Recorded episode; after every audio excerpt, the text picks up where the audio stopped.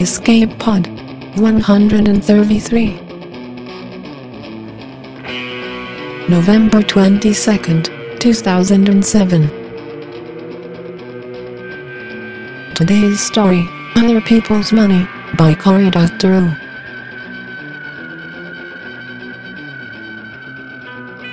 Hello, and welcome to Escape Pod. I'm Steve Eley, speaking to you today from a hotel in London, England. I'd like to call this a vacation, but I'm actually here for work. I started a new day job about a month ago, developing web software, and our main office is here in London. There's an all hands meeting this week to make a presentation to the main investor, and, well, that's the way the world works these days. And this got me thinking. Science fiction is, in a very broad and overgeneral sense, about understanding our world by speculating on ways it might change. It's fun to talk about time travel and space battles and all that adventure stuff I was on last week, but there is another end of the pendulum swing. A hazard of always following the dramatic is that it's too easy to lose track of the way the world really is changing around us right now. I'm working a job where people on opposite sides of the Atlantic can build the same product in real time, can communicate in real time for free, we're using Skype for that, and where, if I have to go meet them, I can not only be there in a matter of hours, but I can take just about everything I need to do my job, produce this podcast, and stay in touch with people I care about in one device, an inch thick and weighing a couple of pounds. And I could get it smaller if I wanted to. I don't even need wires except for power. This sounds mundane because it's become mundane, but consider a very large part of the economy today is living in an entirely portable culture when your world becomes about easily accessible information, you can go anywhere and take your world with you. It feels like this should blow us away more than it does. To wax cliche about it, we are living in science fiction. We just don't notice it when it's all around us. So, business is on my mind. This week's story is a bit different from our usual and extrapolates on many of the same themes. We present Other People's Money by Cory Doctorow. Mr. Doctorow lives on the internet, I think it's fair to say, also in London. If by some thin chance you haven't heard of him, he's one of the main editors of Boing Boing, the most popular group blog in the world highlighting geek news, culture, and amusements, and he's also a former leader of European activities for the Electronic Frontier Foundation. The webcomic XKCD also claims that he travels the world fighting injustice with his red cape and high altitude balloon, but we haven't been able to confirm or deny that with him. This story first appeared in Forbes magazine earlier this year. The story is read for us by Amanda Fitzwater, New Zealand native, writer, and voice actor in a number of dramatic podcasts with Darker Projects at darkerprojects.com. They're doing some great stuff there, reviving radio theater, so I hope you'll check them out. So hold on to your stock options. It's story time. Other People's Money by Cory Doctorow. Gretel's stall in the dead Walmart off the I-5 in Pico Rivera was not the busiest spot in the place, but that was how she liked it. Time to think was critical to her brand of functional sculpture, and reflection was the scarcest commodity of all in 2027. Which is why she was hoping that the venture capitalist would just leave her alone. He wasn't a paying customer. He wasn't a fellow artist. He wanted to buy her and he was 30 years too late. You know, I pitched you guys in 1999 on Sandhill Road. One of the founding partners, Kleiner, I think. The guy to sell it all through my slide deck. When I was done, he wiped his mouth, looked over my shoulder, and told me he didn't think I'd scale. That was it. He didn't even pick up my business card. When I looked back as I was going out the door, I saw him sweep it into the trash with the wrapper of his sandwich. The VC, young with the waxy, sweaty look of someone who ate a lot of GM yogurt to try patch his biochemistry, shook his head. That wasn't us. We're a franchise based here in LA.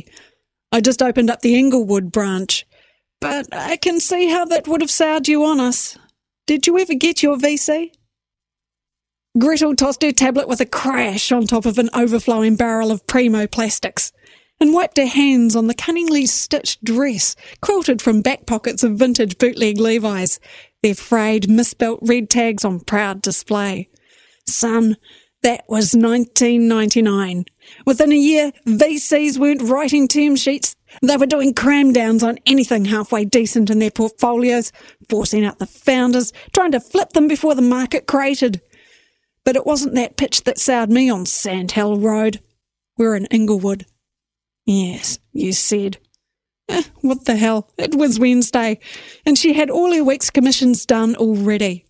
The VC was at least pretty, if you like them young.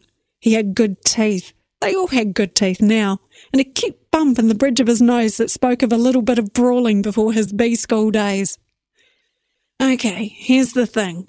I had a running code, a half million users. That was big numbers then. We did moderation matching, a heuristic that figured out whether a message on a message board was flame bait, flagging up the worst offenders to volunteers who blindly checked each other. The BBC was hand moderating a million message board posts a day back then. We could do better. But no one thought we'd scale up. Our customers were little guys, hot rodder boards, cooking boards. Most of them were getting everything for free in exchange for serving as our reference customers, which was how all those BizDev weasels did things back then. By 2007, we were Web 2.0. I mean, we'd been Web 2.0 since Web 0.9, but now it seems like the world was ready for us. All we needed was some capital to pay for the features our freeloading reference customers wanted. I met every single shitweasel, excuse me, junior analyst, on Sandhill and brain dumped. They wrote great reports. We got nothing. No one was doing investments then either. It was all acquisition driven. Stupid Sarbanes Oxley killed IPOs, and the VC went with it. The stall across the way was half the size of hers. The old Shenzhen couple that ran it were real gnarly, covered in old burn scars from working in the plastic tag factory where they'd met. Now they sold nostalgic hardware, old working specialty appliances and devices from WTO's heyday.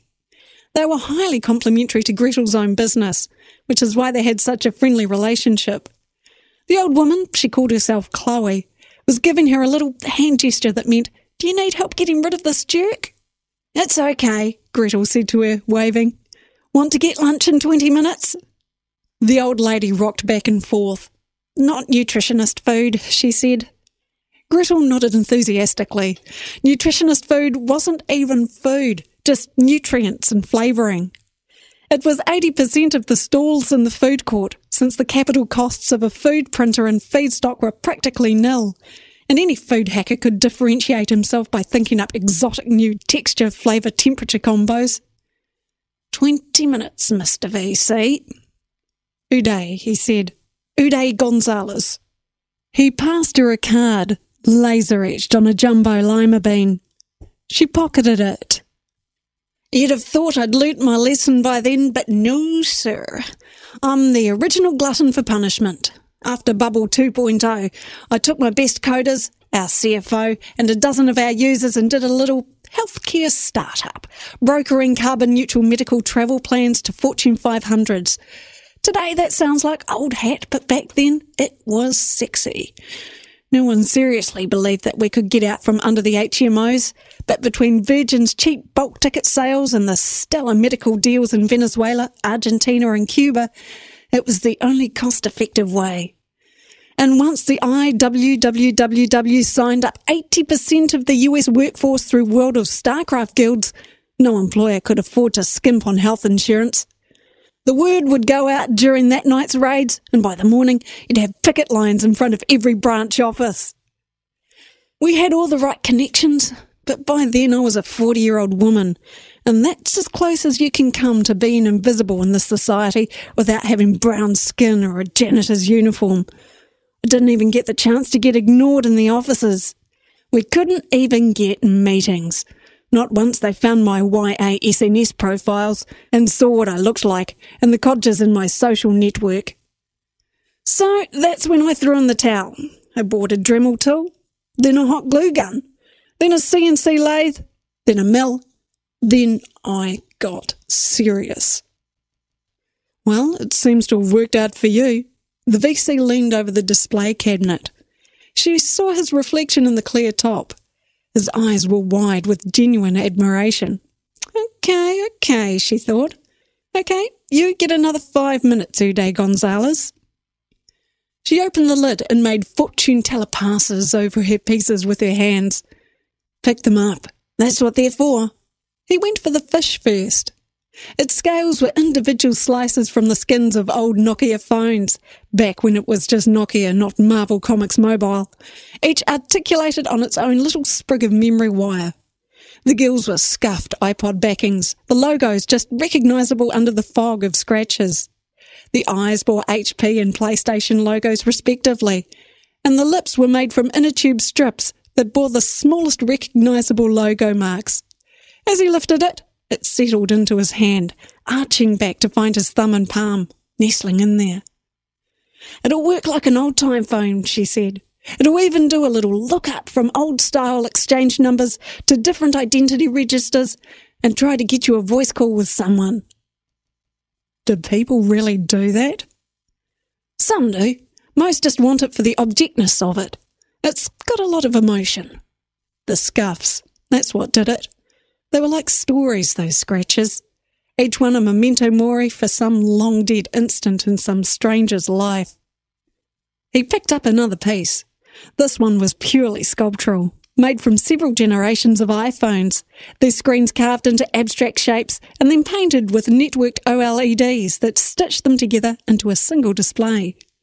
The abstract shapes and colours combined with the device's aggressive incursions on your PAN to give the sense of holding a vampire, something transgressive and savage, dangerous.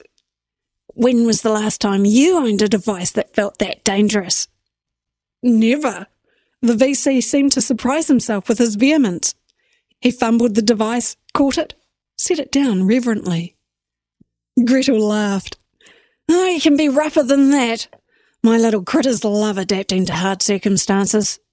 She tossed the vampire high in the sky, let it come down on the floor, having righted itself in the air to take the drop on its armoured back. You can't break it. It's made of garbage. The VC fondled each of her pieces, making genuine appreciative noises. She could tell the difference between the genuine article and the fakes. I remember all of these things from when I was little, he said at last. I wanted them all so badly. Each one seemed impossibly wonderful and out of reach. Yeah, she said, that's what does it all right. That feeling right there. You watch these go from fetish item to six for a buck in the blister packs at the pharmacy checkout. This gives them back their dignity. Can I ask how many of these you sell? Enough, she said. As many as I can make. I mostly do commissions but only with people who come down in person. I won't sell online. Getting off email was the best gift I ever gave myself. You are hard to reach, he said. Nope, I'm easy to reach. You just have to haul ass head at Pico Rivera. There's even parking if you're that kind of pervert. I think I can see why you aren't interested in capital, he said. You can't scale this up, not with all the money in the world. Gretel laughed. UVC. Scale, scale, scale. It's all you think of. You're wrong, as it turns out. This business decomposes into four elements materials acquisition, design, fabrication, and retail. They all scale like crazy. Tank materials. After the WTO, the Chinese spent 25 years brute forcing the problem space of all possible 3D plastic objects that an American might pay for. There is no shortage of that stuff. Most of it is sitting in international waters somewhere on a container ship, waiting for someone to pay the carbon taxes to land it somewhere. I can bring in all the junk electronics and chassis and parts that I want and I print the actuators, controllers, wires, and the rest of it here. Design? Design's easy. Roll the parts through the tumbler and let each one get scanned up good. Then run the evolutionary algorithm to see how they can fit together. I just watch it, tweaking it, culling the ugly mutants, cultivating the pretty ones. I can do 50 original designs in a day, and by the time I'm done with any random container, I'll have used up more than 80% of its payload. The rest goes to some feedstockers to be eaten by bacteria. Manufacturing. That's just monkey labour. Easy. Every kid takes shop class nowadays, especially the girls. I made cars for my parents' anniversary, he said. Fuel cell? He snorted. No one wants to drive a truck anymore. Sub micro solar, fast little things. He picked up the fish again. In retail, that's just you here. So if you could scale up, why don't you? Why should I? I'm making incredible money now. I could stand to double my operation, but for that I'd need, what, 60 grand? What's the smallest angel round you do at your franchise? We're very nimble. How nimble? He mumbled something. Speak up. 300k, he said, blushing. But it doesn't have to be all to you. We could roll you round up with five or six similar firms and increase my communications and bureaucracy overhead by 3,000%? Yeah, that sounds swell. I need enough after expenses that I could double every quarter if I wanted to. But I'm growing organically, cherry picking my best contractors and getting them on the payroll, expanding poco a poco. I'm 60 years old, Mr. Gonzalez, and I don't need to grow like a tumour anymore. He put the fish back down. It flopped. You say you're nimble, but from where I sit, you're not nimble enough. You're starting off in the 300 grand range, and you're probably averaging a million in your angel round 10 or 20 for Series A, 70 for Series B. I can turn 60 grand into 600 in six months. That's pretty good for me as an individual. But I can't turn your million into 10 million, not in six years. What does your franchise have under management? We're a gigafund, he said. He managed to make it sound like a boast. She shook her head. You poor, poor boy. How are you going to spend a billion dollars in $300,000 increments? You'll be sitting on three quarters of that by the time you cash out the fund. It's the smallest amount that a franchisee can take, he said. Well, sure. The parent company's got what? Half a trillion under management? Don't look so surprised. Yes, I keep up to date on the shenanigans you mighty morphin power brokers get up to in Silly Valley. No wonder they're franchising. But the secret is big money is dumb money. I can spend a hundred bucks so smart that I can turn it into fifteen hundred. You look like a smart kid. You could probably make a thousand.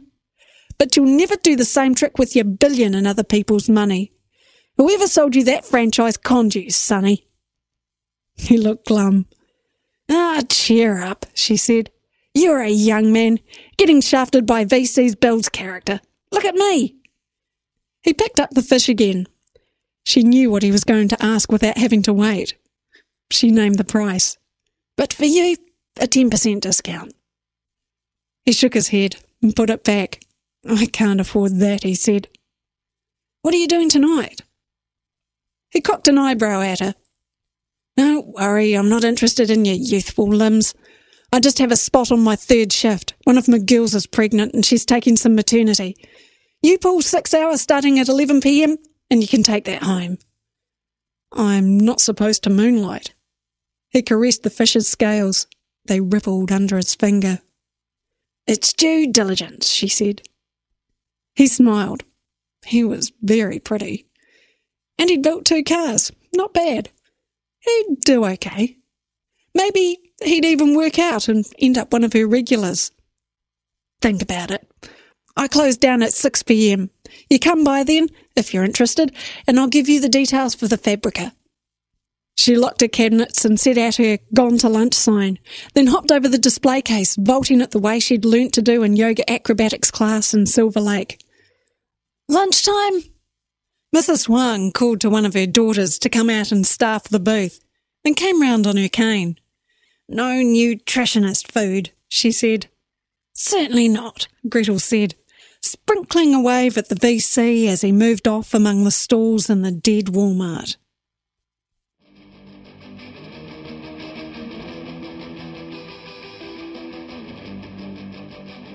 And that was our story.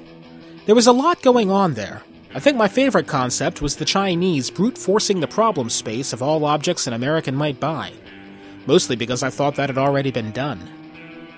So, feedback for Escape Pod 130, Robert Silverberg's time bending piece, What We Learned from This Morning's Newspaper. Unfortunately, this was another where we lost a number of comments in this screwed up server move. The reaction to this piece was fairly lukewarm. A number of people did like it. Graven had the most positive surviving comment. I never paid much attention to Mr. Silverberg. I was always more into Asimov and Heinlein. Based on these stories, I may have been remiss. And DKT wrote, I really fell for this story when he ends up getting last week's paper, and it's full of things he doesn't remember happening. Up until then, I thought it was okay, but that was the turning point for me. But a lot more people felt the story was rather weak, especially on the ending. Some felt the detailed list of stock prices went a bit long for audio, and a few people thought that the old TV show Early Edition handled the same concept better. Although, to be fair, Silverberg's story precedes it by some decades. Dave, aka Nev the Deranged, said, Criminy, even the legends of the genre aren't immune from non ending itis and Julio went so far as to post the definition of a shaggy dog story from Wikipedia. The comment of the week came from Martin R., and I hesitate to include it here, but it was the funniest comment, even if it incriminates me. He said, Haha, Steve, I was wondering why you had this funny lilting smurfy tone to your voice at the beginning of your reading. It was weirdly familiar, and I wondered where I had heard you use it before. Then I reached the outro comments and I remembered the Poly Weekly episode you co hosted with Minx. People, you gotta hear this episode. It's a document of the Eley in heat.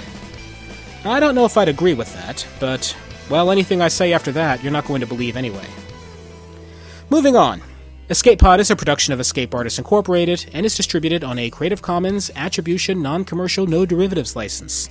All of the rights are reserved by our authors, but if you want to share Cory Doctorow's work, he's got a whole boatload of stuff that's Creative Commons licensed too, so check out his website at craphound.com and find out what you can give away and how. If you like this week's episode, we hope you'll tell a friend or blog about us. And if you can, please consider donating via the PayPal link on our site so that we can keep paying our authors. I'd also encourage you to check out our horror podcast, Pseudopod, at pseudopod.org, and our upcoming fantasy podcast at podcastle.org. Our music is by permission of Daikaiju. You can find them at daikaiju.org. That was our show for this week. We'll close the show out with one of my all time favorite aphorisms The key to success is sincerity. Once you can fake that, you've got it made. We'll see you next week. Have fun.